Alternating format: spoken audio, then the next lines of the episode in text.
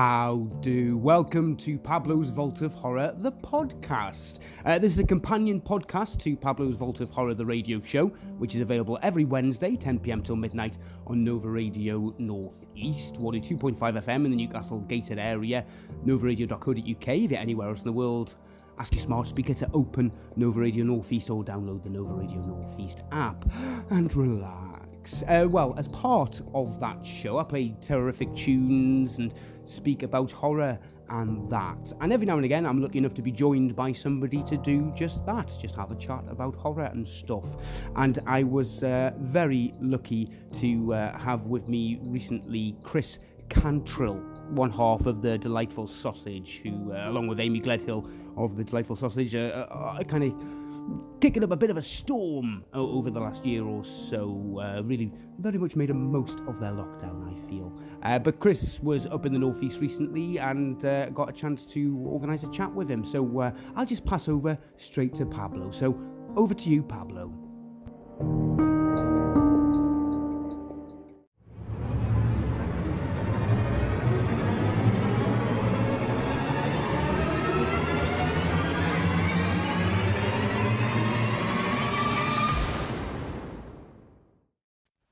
Thank you, Pablo. Tonight I'm joined by a writer, actor, comedian and B&B proprietor who as one half of the comedy duo The Delightful Sausage, and I quote, make comedy for the type of weird lads who have mastered the bow staff and think it's cool to show up to a job interview in a Slipknot t-shirt. Together, he and his comedy partner Amy Gledhill have appeared on Harry Hill's Comedy Club Night, The Mash Report, BBC Radio 2's Festival of Funny, and their own podcast, Tiredness Kills. He can also be seen in the superb Alma's Not Normal and heard as Darts Supremo Kenny Baritone on the Beef and Dairy Network. With me now is Christopher Louise, aka Chris Cantrill. Hello, Chris. Hello, Pablo. How are you doing? Oh, very well, thank you. Very well. Um, thank you very much for uh, agreeing to speak with me uh, this evening. Always looking forward to it. Finally, someone to talk um, about all the weird, horrible films that I like with. Excellent, excellent. Now we met um, the other weekend at Laurels in Whitley Bay, a new comedy entertainment venue in the area, um, which brings the first question really. What's it like being out and about gigging again, you know, now in the current state of the world, whatever version of pandemic we're in? What's it like being back out and about gigging? Well, it's been um, it's been a lot of fun, but sort of quite educational, and I'm enjoying because I've been in a double act for years, obviously, and it's um, quite new to being on my own again. But uh, I find like it's not like I haven't been performing for four years. So I'm an odd mix of being like more confident than I was four years ago, but I don't quite have the material yet. So I'm building it up. Um, but it, it, feels good. It, I don't know. It feels like just um, like I'm getting a feel for it again, and it's I'm enjoying it. Um, so yeah, all very good, and it was lovely at Laurels as well. Like um, as a new resident to the northeast, uh, like I love Whitley Bay and uh, yeah, it was great to be there. Oh, thank you. That's, that's very kind, very kind for our small seaside town. Uh, now, the description I used is taken from the official Delightful Sausage website, uh, but descriptions of fans like myself aside, uh, how would you describe the Delightful Sausage to someone who's yet to experience it? I would say that we are a northern double act um, which is quite traditional in some ways, and we definitely take ref, like inspiration from like old double acts of old, like uh, Cannon and Ball, and maybe even like Bottom and stuff. Um, but we oh, this we tell we don't do sketches. We tell weird narrative stories that have like twists and horror influences and um, yeah so we we sort of do like we try and make these mix of very tight stories but also like quite anarchic and fun so it's um, a, a, balancing act so people seem to like it um, and over the years so we've um, yeah got a few more people in and uh, yeah it's all yeah it's all good Yeah, I'm, I'm a big fan myself. Um, who, who would you say are your comedy influences? Uh, and are there any influences outside of comedy that have influenced your work in any way? Like, like I say, I think that um, what's the word?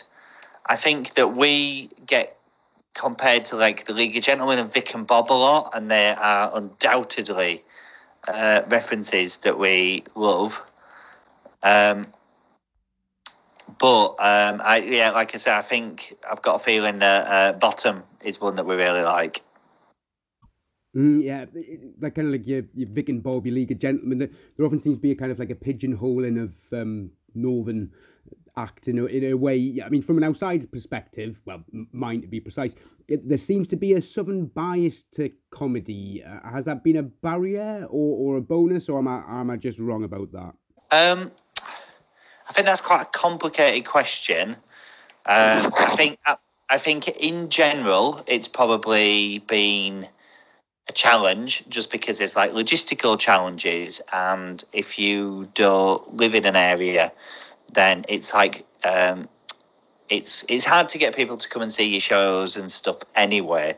But obviously, if you had and and the reality is that it's London centric, so if it's like um, hundreds of uh, miles away, you have to consider that. But the northernness is um, something that I think at certain times because we are northern, and I think initially people um, what's the word I think sometimes it might have felt like a hindrance because we definitely not like uh, what's the word.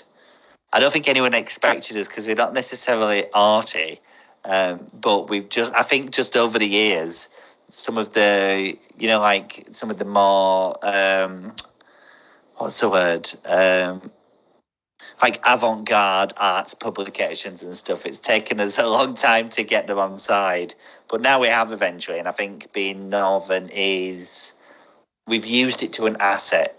Um, we've turned it into an asset by making it like writing it into all the stuff because we really hate. Um, yeah, we don't want to be like this is working class comedy. We want to tell like proper northern stories that are northern through references, and we don't. We want to do our own version of it as opposed to what someone else thinks is northern, and sometimes that can be um, not the same. Like sometimes I don't know. Like it, it's just more authentic coming from us. Is basically what I'm trying to say in a really, really waffly way. Sorry. yeah. I, I I, think with me, it's kind of like not to knock your Harry Enfields or your Paul Whitehouses or, or not, but if for a lot of people, regional accents and characters are, are portrayed by people who aren't from those areas in the first place, it, you know, it kind of gives a skewed representation of those regions. And, you know, it, it, it's just good to have somebody who, who is from there represented and have that, that voice out there. Yeah, I found in general it's something that you need to, um, what's the word? Uh, it's like you have to if you're working with people, you have to take them on a bit of a journey. You have to. You can't just do things without people that aren't from your immediate community. And the reality is that when you work with someone who like the produ- the production staff and stuff, they will tend to largely be Southerners. So it's like just probably about uh, trying to explain clearly what you think is funny, why it's funny, and if they don't see it immediately, that don't mean it's bad. It just means that maybe it's for a slightly different community. Um, it's like a juggling act, uh, uh, but yeah, we're always trying to strive and also try to work with people. I'll try to um, put people in a stuff that are um, like amazing talents that we're in love with. Um, uh, that might not have had the opportunity that some of us have sometimes because we know a lot of weird boys. And we just yeah give them give them an opportunity. Mm, yeah I, I, mean i'm a big fan of um tiredness kills uh, your podcast that you do with uh, amy. And uh, i just think it it's great that you're able to expand the double act in an audio way and um, you know kind of expand that universe and cast of characters and everything yeah, yeah, yeah. Like that's definitely it's like all the rage with Marvel and stuff now, but I I absolutely love like that. We I remember reading that Stephen King. Um, right. Um, like apparently everything in Stephen King's world is uh, broadly connected, and I, I yeah. just always, I've always loved that. Like, like they're not the characters largely don't interact, but every now and again um, there will be some sort of overlap. And I just think I just totally in love with that idea. So every time we add a sausage thing in, it's like a character. They don't just exist; they sort of live in a canon. Um, it's like something to consider. Um, it can make it more complicated for yourself. Like we did a podcast that is, uh, we only did six episodes, and we're still planning on doing more, but it's just hard because we made it really complicated and um, what's the word? Yeah, we made it really complicated and uh, like self-referential. So every time it came to making an episode, we had to, you know, like consult a star chart of all the characters, where what the movements are, and anyway. But yeah, so I think sometimes we could make life easier for ourselves. right now, before we touch on the the horror, um, if I'm not mistaken, as you, you mentioned before, uh, you've taken up the running of a B and B recently uh, during the pandemic and everything, if I'm not mistaken. Um, what's what's that been like? Yeah, it's just been quite. It's been quite a mad summer, really. Put COVID-induced decision to um, pitch in with my in-laws is B and B. Yeah, so it's um, it's been quite a mad, fractious summer. Of I felt like I've been wearing many different hats at the same time. Do you know what I mean? Um, oh, yeah.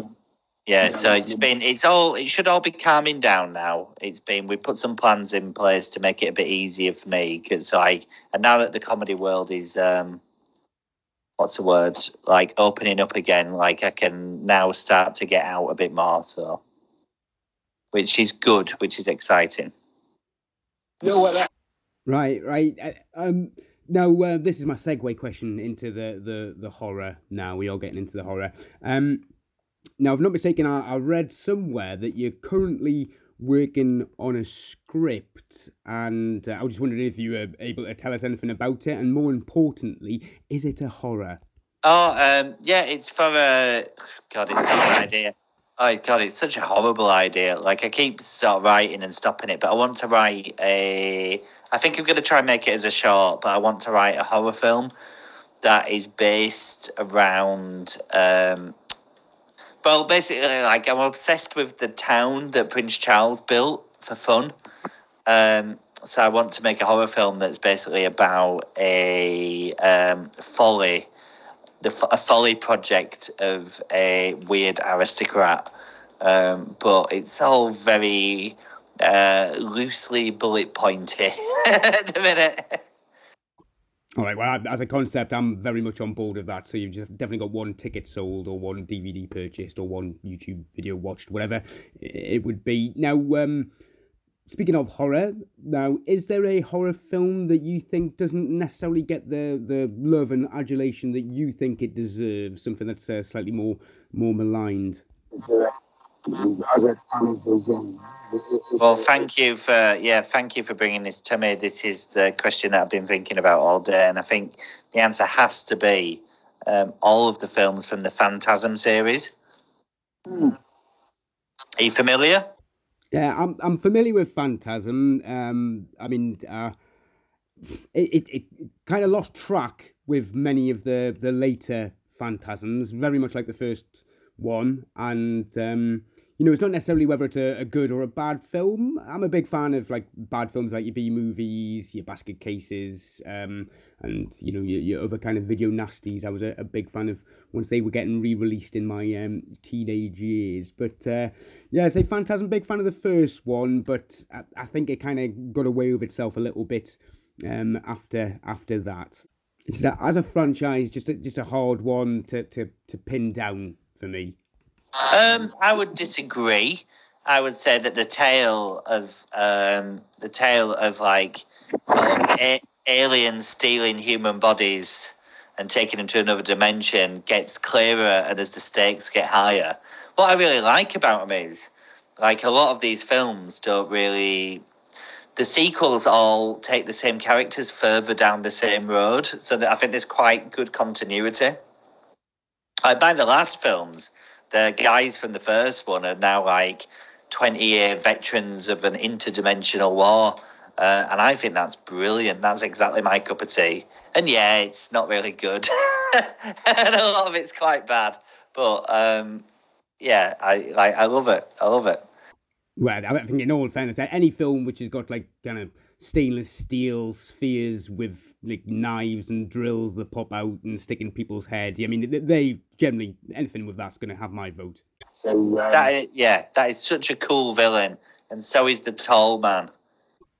Yeah, I think it's the little hobgoblin things that I'm confused by, and the, the kind of connection between the three, the tall man, the spherical balls, and the the, the hobgoblins. I mean, do, do we even know what the, the hobgoblins are? Or I think they do. Yeah, yeah. I think they do explain it. I think the oh god, uh, I don't know about the balls, but I know that the um, the goblins are the corpses of the humans that they've been stealing, and they've shrank them down.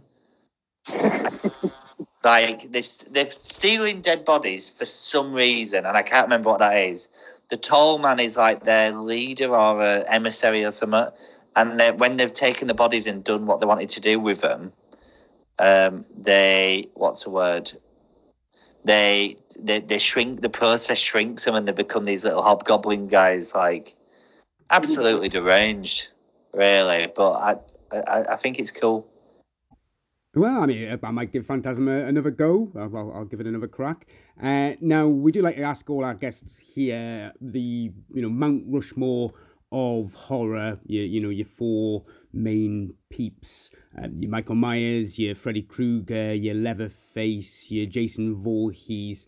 Um, if you were to keep one and consign the other three to the dustbin of history, which one would you keep, and which which other ones would you um, dispatch of? Oh, um, God, I would keep Freddy Krueger out of that list because I think, um, I think like this might be like Leatherface and Michael Myers. Who was the Who was the third one? Uh, Leatherface, Michael Myers, Freddy Krueger, and Jason Voorhees.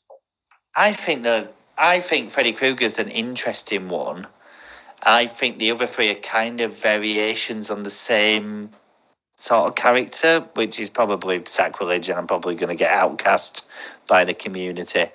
But um, yeah, that's I'd say I keep Freddy because I think he's the most interesting, and I think the dream that is a dream parasite is very cool. No, I mean, uh, to be fair, I think it's literally a case that I think Leatherface was first, and then I think um, uh, I forget the order, but yeah, yeah. Jason a copy of of Leatherface, and then um, Michael Myers is a copy of Jason Voorhees, or e- e- either way or shape or form. So it is it's that kind of new killer thing. I mean, you can't you can't blame them for the way they are in a way, but uh, and obviously Freddy Krueger is um, you know kind of a, a, a child abuse and murder. Yes. But you know that. But also, you know, but also a comedy character. Well, that's it. And to be fair, whatever you've done, Hello? if you get if you can leave the room laughing, then you know, have you really done anything? You've yeah, and you're like, why? Why did they kill this really funny child murderer? Like, he's so funny. I think that's that's the angle that these films never explore properly. Yes, I mean, he, he killed this kid, but you know, I'm laughing, so maybe the kid was a wrong. You know, nobody's really explored that. and I think yeah. that's that's something that could be explored in the new remake. I know they made a little bit of a like cack-handed attempt with. Oh, uh, God, that, yeah, that was so boring. Well, they, they, they really went quite heavy on the child molestation like what what was always not really mentioned. They just said that yes. you know he killed kids. There was no real specification on that. But in the remake, they were they really went heavy on that, and I, I don't think that helps any any film really. So no, no, uh, yeah, they took away the heart of it, and Freddy Krueger was so serious in it, wasn't he? And it's just like. I don't why, but why bother remaking it like that? Why, like, what have you achieved? Well, the answer is money. Um, right, that, that's like, ultimately it. Uh, I mean, a new line probably somebody, some executive producer bought a fancy car Um, now, if by some weird quirk of fate, reality and fiction merged, and you had to fight a horror antagonist, um, who would you choose, and how do you rate your chances? Um, who would I choose? Who would I choose? Personally, I see an obvious answer here, but um, you know, each their own. Well, are, are you on about out of the four? No, no, no. I mean, ignoring the four, you can widen the scope as far as you can go. You know, just any horror antagonist. If there's, you know, whatever you want, something that's in a scary film that's the bad guy. If you think you can take them down in the fight, I would like to know who and why and how. Let me have a think. Um, I think I could definitely take out of the running Chucky. That's the correct answer. I would drop kick him. You know, I, I will say, out of all the iterations of Chucky, all the Child's plays, the remakes, all this sort of thing, at no point has it been established, other than the fact that he's got the, the soul of a serial killer or is some sort of, you know, sentient killer robot thing, he's still just a toy. The, the, the, at no point have they established the fact that he's really strong or he's really, you know, he can hypnotize. Oh, He's just a toy. Yeah, uh, so exactly. I, I, don't understand the threat level personally. You you'd be freaked out for a second, and I can kind of understand why he keeps picking on Andy because he's just a kid for a while. But um, but ultimately, I mean, you know, it's it's I'm, I'm often kicking my kids' toys to one side or the other. I think I could take Chuck. He's he's an easy target. As a father, but they they they always show a lot with Chucky. It's a lot of it's off screen, isn't it? Like he doesn't do that much himself, but when they come back and they find that he's like tore someone to pieces. There's always the little running legs under the sofa. That's that's all you get to see. But ultimately, you know, I mean, he's he's mostly fluff uh, fluff and plastic, I would assume. So you know, I think he's just he's he's. I mean, he's no pinhead. Let's say that. I mean, oh, pinhead, fucking hell! Like, yeah, yeah, love pinhead. infernal sources and all that sort of stuff, but uh, you know, Chucky. Yeah, he, he, he was a bad man, but now he's just a weird toy, and you know, burn him. That's what I say. Anyway, um, um, let's have a look here. Uh, Yes, uh, just completely gone off my random notes and found That's a, okay.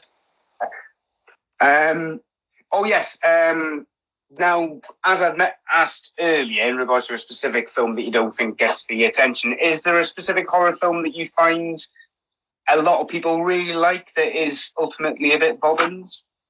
Um, is it is it okay to say The Shining? I, will accept it. I may or may not agree, but I, okay. I'll I just maybe I like I've not watched it for years. Maybe I was too young when I watched it, but it's like, oh god, I just was like bored, and um, it's like quite an illogical. Like, oh god, I think it means that I'm not good at art, but um, just didn't like. I, I couldn't really tell you what sort of was happening or why or. But maybe that's because no, it's like it's proper art, not like well, to be fair, I can, I can empathise because I've had a steel disc cover five movie set of Blade Runner sitting on my shelf for about. Oh 10 my god! I can't uh, believe you just said that. I hate not hate Blade Runner, but fucking hell, Blade Runner. I've tried to watch Blade Runner like four times. It's so boring. Well, that's it. And I, I've got this like brilliant directors like five different versions. One where Deckard does a narration, one where he doesn't do a narration, one where it's the US cut, one But I, I, just don't have time in my life to watch any of them, let alone five of them. So uh, it's just sat on my shelf for about ten years, and I've, I've never given it more than a second look. I started watching the new one, so because I got a new telly and I wanted to test a like a good looking film on it. But the new one seems great which I know is probably sacrilege. Well, but I, I know Dave Bautista's in it. Um, yeah, Dave Bautista. No messing around. You know, I, to be fair, like I am a fan of uh, wrestling, albeit like harking back to bygone days. But uh, if there's anything of a wrestler in it, I'll watch it just as a matter of course. I'm not. I was into wrestling, but then I'm not. Um, but I just like really, I really like Dave Bautista. I think he's like, despite being an absolutely as big as a mountain, he's a very um, he makes he's a very small, delicate, considered actor, and I think that makes and him really interesting to watch. And if, if well, I mean, purely based on social media interview, he's a very sensitive, well-mannered gentleman as well, from what I understand. Very yeah. principled as well. He had that whole Marvel thing where he probably wasn't going to go back to Guardians of the Galaxy if uh, if um, Gunn hadn't got back on board. But yeah, well, they've written him. They've written him out now, haven't they? Like he's um, he's left the franchise. Oh no, no, I think I, I think he might. The, the initial thing was he wasn't going to be if Gunn wasn't involved, but now Gunn's back in. He might be in the next one, but in a limited yep. capacity. It will be I a swan song, isn't it? I think that they're killing him off in this yeah. one, but I'm not sure. Um, yeah, no, I think I think there's a good chance for that. I will say, I will say. Now, um, obviously, I've taken uh, a huge amount of your time, and I appreciate every single. No worries. Uh, but I would be remiss if I didn't ask uh, the most important question of, of the hour, which is, uh, what's your favourite Korn song? Oh, um, "Make Me Bad Again" is the one that I listen to, uh, kind of on loop. Is that one of the more recent tracks? I'm, I'm trying no, that's from I think. Oh God, what's the name of the album? The one that Todd McFarlane illustrated. Oh, follow the leader. Yes, I think so. Yes. Oh no, I think. Uh, Basically, Korn's one of these bands that I used to listen to, but then over the years, it's like I stopped listening. Turns out they didn't stop making tracks, and they've just been um, they've just well, been going. They've never stopped they, they've they've kind of become a little bit um, I don't know. Uh, they, they, they've, trying to tap into uh, a bit of a Grateful Dead kind of vibe. I don't know. That yeah, possibly. I know. I know that Jonathan Davies from Korn does. Um, he like goes and sees the troops a lot. Do you know, like that sort of thing in America, yeah. which is very American. But um, like, yeah, they're patriots. Well, I always remember Korn. The inter- the interesting thing I remember about uh, was it Jonathan Davies. That's it. That's him, isn't it? Um, yes. He collected sex furniture and serial killer memorabilia. He owns Ed Gein's car that he used to go about picking up ladies in. Oh God! Well, that's horrible, isn't it? But is it? Yeah. And I remember watching what was probably the equivalent of MTV Cribs at the time, and he was saying, "Oh, this is Ed Gein's car." He took out the passenger seat so he could lay down uh, people he'd uh, kidnapped before he murdered them. I mean, I, have got to oh dig that. Days. Deleted, but it's. Uh... I'm sure. Yeah, I'm sure he keeps that quite quiet these days. well, I say, is it you know supporting the troops? Anyway, um, I very much appreciate your, your time, Chris. Is there uh, any kind of social medias or anything that anybody can um, jump on board or download or purchase? Um, I would probably just check out uh, the Delightful Sausage website. Um, and we've we've recorded our last show, but it won't be ready until late December slash the new year. So um, basically, I'm a little bit early, but yeah, check out, keep an eye out for that. There's a mailing list on the on the www.delightfulsausage.com, and uh, yeah, you'll soon be able to buy our show that was nominated for the Edinburgh Award, uh, which is very, very, very silly. Well, I mean, that's superb, and, uh, and also, you know, rest assured when uh, whenever this interview goes out. Um, I'll, I'll, detail that after this. Um, but uh, yeah, whenever this uh, the special comes out, I will be letting um, all the sundry know I'm all about pumping the wares of uh, um, yes. the people. And, uh, and you are one of those people. So you're always welcome back to Pablo's Vault of Horror. And uh, thank you very much for your time. Well, thank you very much, Pablo. And uh, yeah, thank, thank you for having me on. Can't wait to hear it.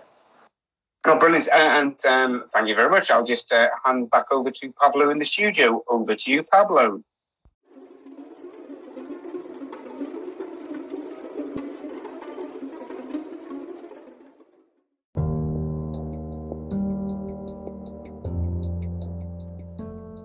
Well, that was a lovely chat with Chris there. You can find him at thedelightfulsausage.com and uh, just just do a general search on YouTube. And that Alma's Not Normal is on the BBC iPlayer right now.